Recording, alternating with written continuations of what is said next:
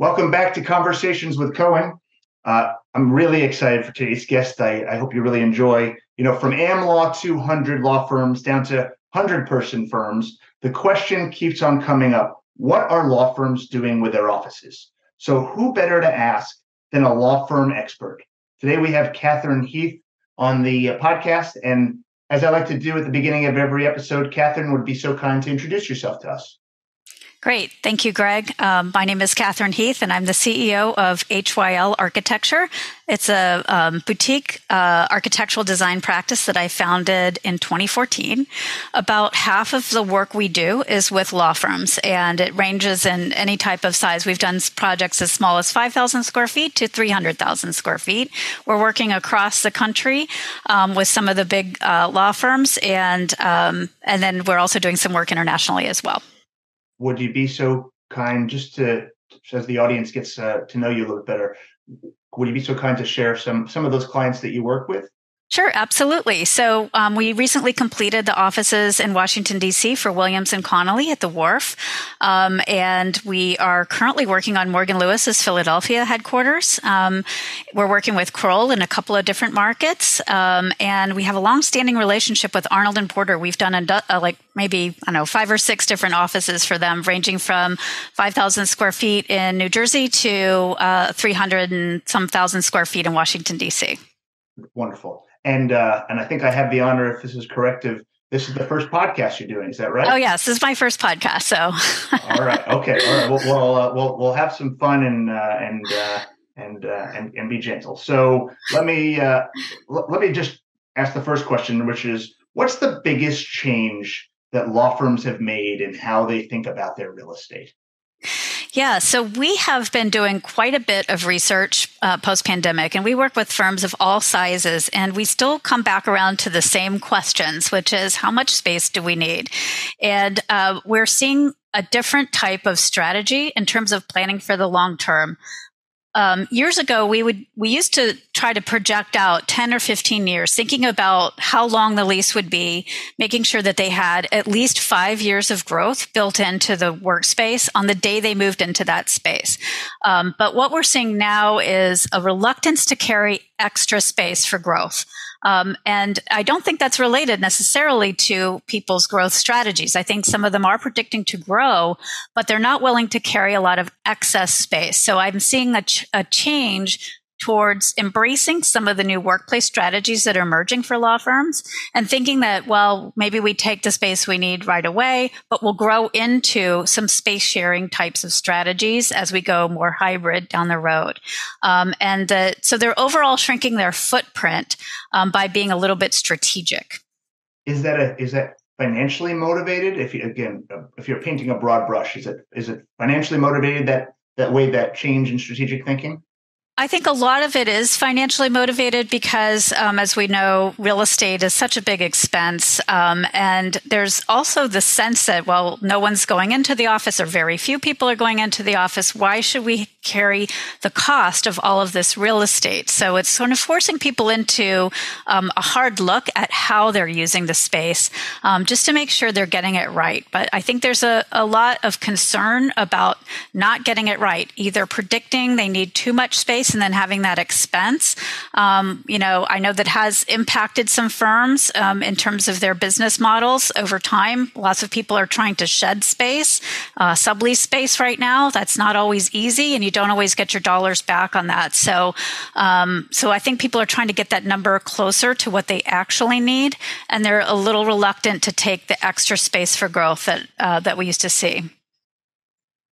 So, as Uh, as law firms think differently about working and this this hybrid, adopting this hybrid work environment, what's the what's the biggest challenge law firms are facing in adopting this hybrid work strategy?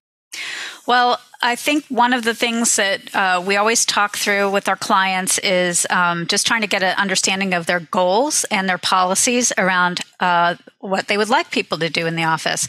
Some folks are driven by trying to reduce their space footprint and um, sort of making something like a hoteling scheme happen. Others are wanting to get people back into the office um, to drive culture, mentorship, and other types of, um, you know, benefits of having the interaction in the office. So they're trying to bring people back into the office and making the office as welcoming as possible, having um, excellent amenities, very ergonomic and um, technologically advanced workspaces, um, and a culture that's reflected in the design uh, to try to engage their people. So, um, so those are really the two approaches. So if you start with that goal, um, then they start to look at well, what are the so let's look at the policies next. What are how many days a week are you going to have people in? Are you going to try to have people come in on Tuesdays and Wednesdays or try to get most people in on two particular days a week, for example, and let people work remotely on the other days? Um, that's going to result in a very different number than trying to spread that hybrid workplace across the, the whole um, week. So for each firm we work with, we need to do an analysis that that kind of takes into account their growth projections, of course, as well as their policies and goals and how all of those things fold together to result in the space requirement that they're going to need. And, it, and the numbers could be very different. You just can't go back to the same rentable square foot per attorney and try to do a back of the napkin type of uh, analysis on that.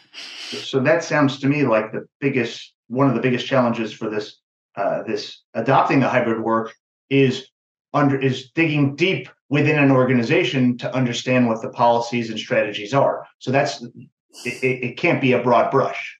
Correct. Yes. You, we need to do the same type of due diligence in coming up with the space requirements for a law firm as a law firm would do for their own clients in putting together a case, quite frankly. There's a lot of details to be resolved and it, um, it's, it's not a cookie cutter type of solution. Uh, if you get a cookie cutter type of solution, there's a good chance you're going to end up with um, a lot of underutilized space. So if if I'm a law firm and I adopt a hybrid work, work strategy, does it mean less real estate? It might mean less real estate. The number one thing that is going to, well, there's two things that really contribute. By far, the most effective thing to reduce your footprint is going to be um, assigning smaller spaces. We've already seen a trend towards that. Many uh, different firms are using kind of a universal footprint of offices. I think changing from the two size to the single size was already something that was happening pre pandemic. Um, the next move that you can make, which would actually move the needle, is to look at how you're assigning the spaces. So if you take an, if you have an individual office assignment for every worker, um, you're going to need a certain footprint no matter what your hybrid strategy is. If you said you could work from home four days a week, but everyone gets their same space, there's nothing you can do with those spaces when the people are not in. But if you start to take the leap towards space sharing, which number of firms are starting to go down that route, and some of them are doing it very successfully right now, um, now you can actually recapture the underutilized space when people are absent for those certain days and uh, try to use it for other folks or for visitor offices and um, or just uh, maybe just carry less spaces in general. Um, but how do law firms um, how do law firms deal with the scene? mentoring is done by senior leadership to younger younger attorneys but often I would imagine senior attorneys want larger space, right? So how do you so how do you how do you balance that? Yeah, that is a tricky one. I think that um, having engagement at all levels of uh, the organization when going through the choices that you can make about the workspace is really critical. Um, the way you craft your committees in terms of getting feedback on on the different strategies you could be using, you definitely want to have um, a broad mix. Um, it is true that you really want to make sure that the senior leaders want to be back in the office. Um, I think some folks want to be back in um, for different reasons. Sometimes it's generational. Sometimes um, it's because they have an easy commute and, and they or they prefer to focus in the office. And some of them like the social engagement that happens there. And sometimes it's just because that's what you're used to, and you want to be in the office, and you think that is the only place where the work gets done. Um, now we know that work can get done in many different places, but you can lose that connection to other people by far the most important thing that people want to get out of going into the office is their interaction with others. If you come in and the whole office is dead, it's not, it doesn't feel like you came in for anything. Um, so I think that's why some of the firms are trying to drive people in on days, um, either by practice group or even the whole organization to try to come in on the same day so that you can interact with your colleagues, get that mentorship and, and foster those, um, those networks internally. Um, while some might say the risk is taking too much space, I, I think you might say the risk is actually taking not enough space. Isn't that right? Uh, yeah, I think what we're starting to see is a few firms starting to require people to come in on um, more days per week. And um, if you are so a few of our clients are, are getting people to come in on the same days of the week. So I'm just going to pick, I'm going to make up an example. So say you have a firm and you want everyone to try to be in on Tuesdays and Wednesdays, for example. Well, we need to actually do a model to see how many people that means and make sure that each one of those folks has a space to sit. So while your occupancy on a Friday might only be at 15%, if you're trying to get 80% on Tuesday and Wednesday or even 70, um, you need at least offices or works, you know, like workspaces that are um, ergonomically designed and technologically outfit, I will say, for um, that 70% of folks um, to be in all at the same time on that day. And I think um, so if you were to average it across the week and just look at an average occupancy, maybe it's only 30, 35%. But if you're looking at that number, you might not have the right kind of spaces. So if you're thinking, oh, well, those people who come in, they're, they're only coming in for that day or two, they can just sit in a conference room or a collaboration space or in the, the cafe or something like that. Well, that's going to start to frustrate people over time. Um, if you think about what attorneys do in particular, and also what the staff staff do that are supporting attorneys. A lot of it is reading, it's work on the phone, it's things that are hard to do um, all day long in an open area. It's a little different from someone who is a fully remote person coming in for, for example, conference or training or a special event that just needs to drop into space for a few hours and use it like a business lounge. They don't need a monitor. They can just work off their laptop, etc. But if you're talking about kind of bringing people in and trying to go through the grind of an entire workday uh, in something that's effectively a phone booth that doesn't have the right type of um, you know technology setup but for example a, a, monitor so you can see something larger on the screen. Um, maybe the, the desk doesn't adjust or the chair isn't made for a task chair. It might be more of a, a meeting room type of seat it's not going to perform the way that people need to perform. And that is going to create anxiety for folks. And they're going to think, well, I can't really get my work done in the office. It's going to drive them away from the office. So um, I think people have to work through the goals that they're trying to establish and making sure that the strategy and the goals are knitted together. Each firm is going to be different, though, and I think that's one of the things that um, I don't think everyone everyone wants to know what everyone else is doing, but they don't always want to go through the whole mechanisms themselves. You have to have a little bit of boldness and saying, "No, this is what we want to do. This is our strategy," and um, and I think that's going to to create the best results. If we if we step back a few years, how was space planning done by law firms historically? So, um, as someone who's been designing law firms since the 1980s, um, uh, I can say that it was it used to be very cookie cutter. Like I, am talking about um, you know you had a formula basically. You could say well it's always going to be x number of rentable square feet per attorney. There was ratios of partners to associates. There were ratios of associates to secretary stations. And almost everyone did the same thing. And the differences in the design weren't really programmatic for the most part. They came down to the finishes and the look and feel and the, the cool details. So as a designer it used to be very very easy to design a law firm, much easier than a corporate work environment where you really had to drill down and figure out what that business was about. I have seen a really big change in how um, these firms are being designed now. Um, each firm is is very unique. They have different practice areas. They have different um, workplace models. They have different, as we said, different policies about how many days a week you're going to come in, um, and different goals. Different people they're recruiting. So these are all um, variables to the formula, if you will. And so you can't just sort of say, well, all firms are doing this. We know that in, in business in general, firms like to to see what everybody else is doing and find out well everyone else is you know even if you look at how they uh, associate compensation works or how uh, you know other type of you know metrics that law firms use for operational uh, matters. There's a lot of, well, this is what everybody else is doing, so we should do it too. I don't think that applies in design anymore. I think that's what's resulted in so much wasted space in so many law firms is because people are relying too much on what everybody else is doing and not thinking the problem through for themselves. Um, so with with the struggle, uh, the number one struggle and or one of the biggest struggles is this drawing back people back to the office. Mm-hmm. So so, what's going to draw people back to the office?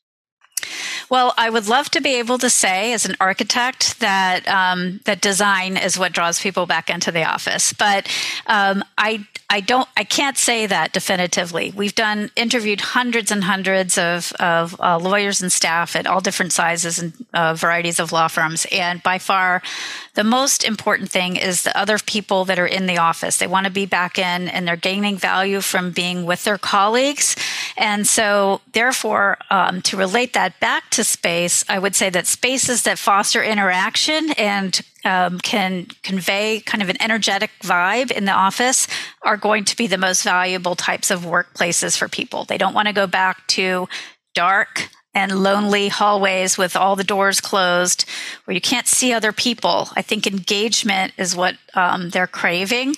So, to the extent that we can design spaces that foster that engagement, I think that's going to go a long way. And what does that what does that look like practically? Um, so I think if you're talking about the work environment, um, having a level of visibility in the work environment so that you can see when other people in, are in is important. We've been seeing a lot of glass walls in offices for years. This is not a new thing. It's not a post-pandemic thing, but I think uh, it's becoming more important to be able to just know when your colleagues are in and feeling that you're not the only one on the floor when you come into the office. Um, so I think that's part of it. I think that um, spaces that can transition um, to a social space. Uh, we, you know, depending on the size of the firm, it could all it could just be the little coffee spot, or it could be more of a full blown cafe, depending on the size of the organization. Um, that's always a nice place to to meet with people. Um, also, if you're in the conference center, the breakout spaces for meeting rooms are are really important to think through um, spaces where you could drop off to the side and have a conversation. So basically, anything that allows you to, um, you know, have a personal one-on-one with somebody somewhere in the office, ad hoc, not necessarily scheduled, but someplace where you could run into your colleague and then get to know them a little better, or think through, or just ask a question. Um, these are the spaces that are really valuable that you cannot replace from, you know, the remote work. It's, it's you can't randomly run into somebody when you're you're working off off Zoom. So those are the spaces that have become most important when you're in the office. So uh, if I'm a law firm and I'm thinking about perhaps being in an older space and and I, and I'm up to I've got a decision to make. Perhaps I've got a lease expiring in the next few years, three or mm-hmm. four years, and I want to get ahead of the situation. And I want to start planning and thinking of things strategically. What are the top three questions that law firms should be asking themselves? So I think that um, that's a great question. First of all, um, everyone needs to be really forward thinking about um, space. And number two, expense um, of operations after personnel. So the first thing to start with are the goals. Um, what are the is, is the goal going to be driven by you know a reduction in space because you're trying to hit a certain metric? Or is your goal going to be to try to activate the space that you have and try to get as many people back into the office um, in in order to potentially drive performance up or to uh, get the next generation of folks um, mentored and, and trained? So those are each each individual firm really needs to think through first and foremost let's set those goals out there of where do we want to go with it and why are we making the change. The second step then would be to figure out what is the tolerance going to be for um, to making a more radical move, such as sharing space or, or hoteling, as it's called. Um, we know hoteling has had a lot of success in the business world for you know consulting firms such as Deloitte or PwC for many many years, and we're seeing some firms use this. But it does take a lot of change management to try to help people embrace that strategy. Sometimes the numbers do the talking. If you've gone through the model, you can say, well, this is how much space we will save. This will translate to a certain dollar. Um, um, that is a compelling argument. Um, and just trying to, to get everybody on board with that would be part of that process. But first and foremost, as leadership, you have to understand uh, where where you're where you fall in the spectrum. Are you going to um, want to push for that, or are you not going to want to push for that? Sometimes you just want to wait and see what the number is before you make that decision. So there's a little bit of back and forth there. Um, and I would say um, the third thing to start thinking about is the next generation. Who are you trying to recruit? What type of message do you want to convey? Um, your space should be very much aligned with your mission and values. Um, we're seeing sometimes that the older spaces don't really fit with the modern interpretation of an organization if they're um, aspiring, for example, to be seen as a more technologically advanced firm, but their space is very dated. It doesn't really convey that message. So, um, and and it's likewise if you're conveying that you have a very transparent and open door environment, but you have very dark hallways and everything's closed off, you're not really conveying that message that you're kind of open and inclusive. So I think that thinking about who you're trying to attract in, who you're trying to retain in your firm, what is going to be important to them, and can you align your space and message that is going to go a long way. Um, but these are all things that people can be thinking about before you even start talking about space. Very interesting. Um, you know, I know this was your your first podcast, um, so uh, um, I may you may have had uh, expectations or things that you thought we would cover uh, that we didn't. So I, I like to provide a, a, platform for you to be able to uh, to just share. You know, are there things that you you would hope that we would talk about? Are the things that I may have missed? The things that are important for law firms to be thinking about with regards to uh, to architecture? Um, you know, would love for you to uh, to just share. Sure. Well, I'm going to circle back to what we were talking about before with the metrics, um, because I think that's really um, a really important point. Um, uh, I know a lot of people have talked before about use of benchmarking in law firms to try to come up with a space strategy. Um, I mentioned some of the metrics, uh, such as rentable square foot per attorney and some of the ratios that used to be used. But this whole process of benchmarking is really dead now. Um, the metrics don't mean anything because they aren't really based on the same variables. So it's kind of, it's, if you only designed your space to benchmarks, you would not get, no one would get any space that's suited them. They would all get this sort of a generic off the shelf space that really doesn't kind of align with any of the features that we talked about, um, and probably wouldn't wouldn't serve their needs for the long term. So I I think that we shouldn't we should really move away from the idea of benchmarking as a tool for trying to develop space because I think the variables need to be studied um, in a much more refined way. Um, and the second part of that is to make sure that people really understand the idea of peak day occupancy as driving the um, the need for space. There can be a little bit of float there with certain spaces that can do double duty as workspace and other types of spaces, but for the most part, we need to have a very realistic view about um, the peak occupancy day and figuring out what are the demands on space to make sure that when people come into the office, they have the right kind of space to support the work we're doing. So um, I can't emphasize that enough. I am seeing a lot of people make mistakes there in terms of their assumptions about occupancy, thinking about overall averaging and not really considering what's going to happen um, in the peak day and you know a year or three years from now. And again leases are kind of a long term thing. You want to think out pretty far ahead um, and and that's going to take um, some boldness to really anticipate what what could happen there.